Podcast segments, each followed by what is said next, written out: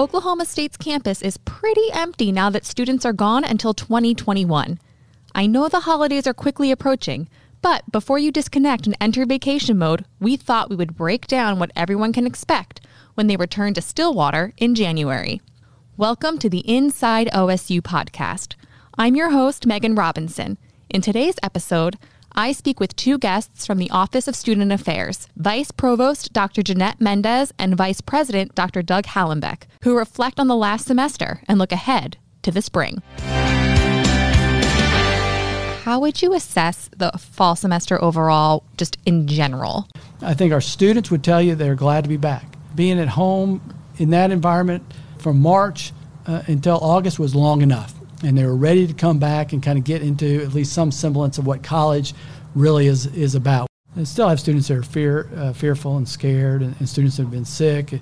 Uh, you know, not just positive, uh, and asymptomatic, but we've had many that have been positive and had symptoms, and some that have been uh, fairly ill that have recovered. There's all that that goes in, but I think overwhelmingly it's been positive, and I think people have appreciated all the efforts uh, that we put in, but more importantly, that they all have put in their peers have put in and everybody to help keep us here. You know, I think we're really happy with where we've been for the fall. We did a lot of planning from March until the semester started in August. I think we had hours and hours upon hours of really just trying to think through the best strategy possible. I think we provided a lot of flexibility and options for students. I think we communicated as well as we could across faculty and students. And again, we were concerned with student safety and the spreading of the virus. And I think we did really well there.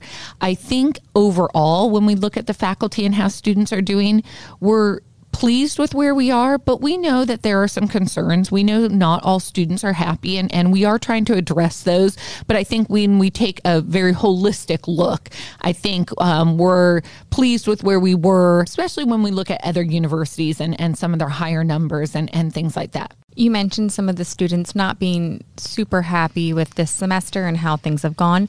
What is some of the feedback you've received, positive and or negative, from both students and faculty about this fall semester? The one thing I keep hearing from students, and in terms of positive, is they really did like the flexibility of the classes. So they like this ability to be able to watch it live stream or go face to face. But incidentally, when you talk to faculty, that's what they like the least about the semester. There is nothing like being a faculty member and showing up to your class and having a quarter of your class show up that day or not being really prepared for who would show up and how you can teach that day. So we needed that flexibility. On the flip side, I think faculty, the negative was they just had to adjust more than they're used to in a semester and adjust their learning. And so I think they just struggled with trying to really find the optimum way on knowing any given day. You didn't really know who was there and, and what that makeup would be. Students have gone home for the remainder of the calendar year, mm-hmm. but what can they expect when they return in January? January 2021 for the spring semester?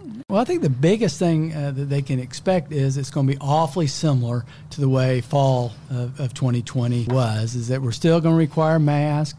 We're still going to uh, be social distancing. The classroom experience in terms of uh, our in-person classes are still going to be in in rooms where people are spread out and, and uh, you know that allow for social distancing. So a lot of that's going to be very similar. Those that live in the residence hall and fraternity houses will do testing again.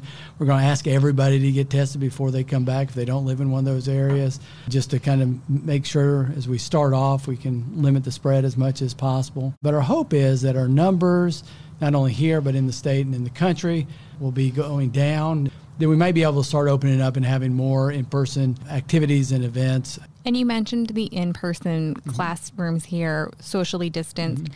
Is it going to be the same this semester where students have the option of attending in person or virtually, or will there be a push to come more to in person classes? Well, the, the goal would be for more students to be in the classroom in, in that setting. That's the, how the faculty, for the most part, have designed classes that were, are supposed to be in person. It's where the best learning happens. We still do not want students coming to class if they test positive for COVID if they are sick, if they have any symptoms, we want those students to stay home. And the faculty have been told that they do need to accommodate those students. But the accommodation, we cannot guarantee if it'll be a live stream like it was this semester. That will be up to the instructor. And I think some instructors will approach it very similar to similarly to how we did it this semester, but we're giving the instructor really more flexibility in how they structure the class and their learning outcomes what's best for their students and still encouraging students to come engage face to face or in an online class, keep up that same level of engagement. And again, accommodate when students are sick. So if you're assuming that you can enroll in that face to face class and you can just live stream it from your apartment or from your dorm, you need to check with that faculty member first. So I think we we really do need to put out that message and also the message that attendance will count. And so that flexibility is going to feel a little less flexible. And that's again just to confirm 100% that that is a class by class basis. So students check with your professor. It's not a departmental thing, it's not an individual college thing. It's each professor can choose whether it's in person or virtual or hybrid depending on what is best for them and their curriculum. Yes, and same with attendance. So we had once we put that announcement out to faculty, then the provost told a story that a faculty member asked, "Do I have to take attendance?" No, you don't have to take attendance, but you can. We didn't want you to in the fall, but you can if attendance or engagement or participation is important in how you approach your class, then you can do that. One of the big topics from you know the spring until now was grading and pass fail what is the approach that the school is taking when it comes to grading in the spring semester? We're staying with the grading and policy that we had for the fall, unless there is something that, that would change how we had to respond to the pandemic, such as what we did last spring. So this fall, we had our traditional grades. We did encourage students if they needed to take an incomplete, that that is something that um, they could do.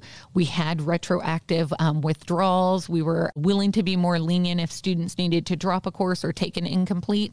And so that's what we would consider as well. But we um, will have the traditional grading scale that we had this fall. In the spring, when campus shut down, it was sort of a scramble to figure out how things were going to flow. Now that you had the summer and this fall semester to figure out a good system, what have you learned about what works and what doesn't having kids on campus? Well, I, I think one thing is uh, that for the most part, uh, people have followed the guidelines and the recommendations that we have put out. Based on our contact tracing and others, we didn't see any transmission that happened inside the classroom. We can go back to that. So I think those things work. Some of the stuff that we got to figure out is how do we connect students better with each other and help them fight off senses of isolation and loneliness in this environment. At first, uh, you know, we were focused on keeping people safe from the COVID, uh, COVID, and we've kind of evolved through the semester, keeping people's mental health strong, and, and working with students that uh, that are struggling.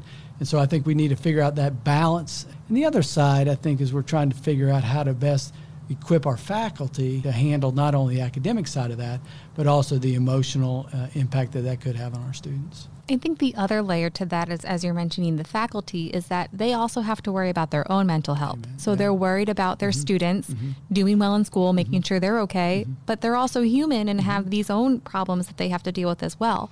What resources are available here on campus for both students mm-hmm. and faculty who might be having a tough time mm-hmm. with this isolation and mm-hmm. this distance learning and not mm-hmm. having this sense of community here. And I think a lot of times people look to our faculty and staff is that you're supposed to have everything all together and you don't. So I appreciate you, you pointing that out. From a faculty and staff standpoint, uh, through our, our, human resources, we have an EAP uh, psychologist on staff that they can meet with as well to just kind of help them figure out and balance from an emotional and, and mental health standpoint.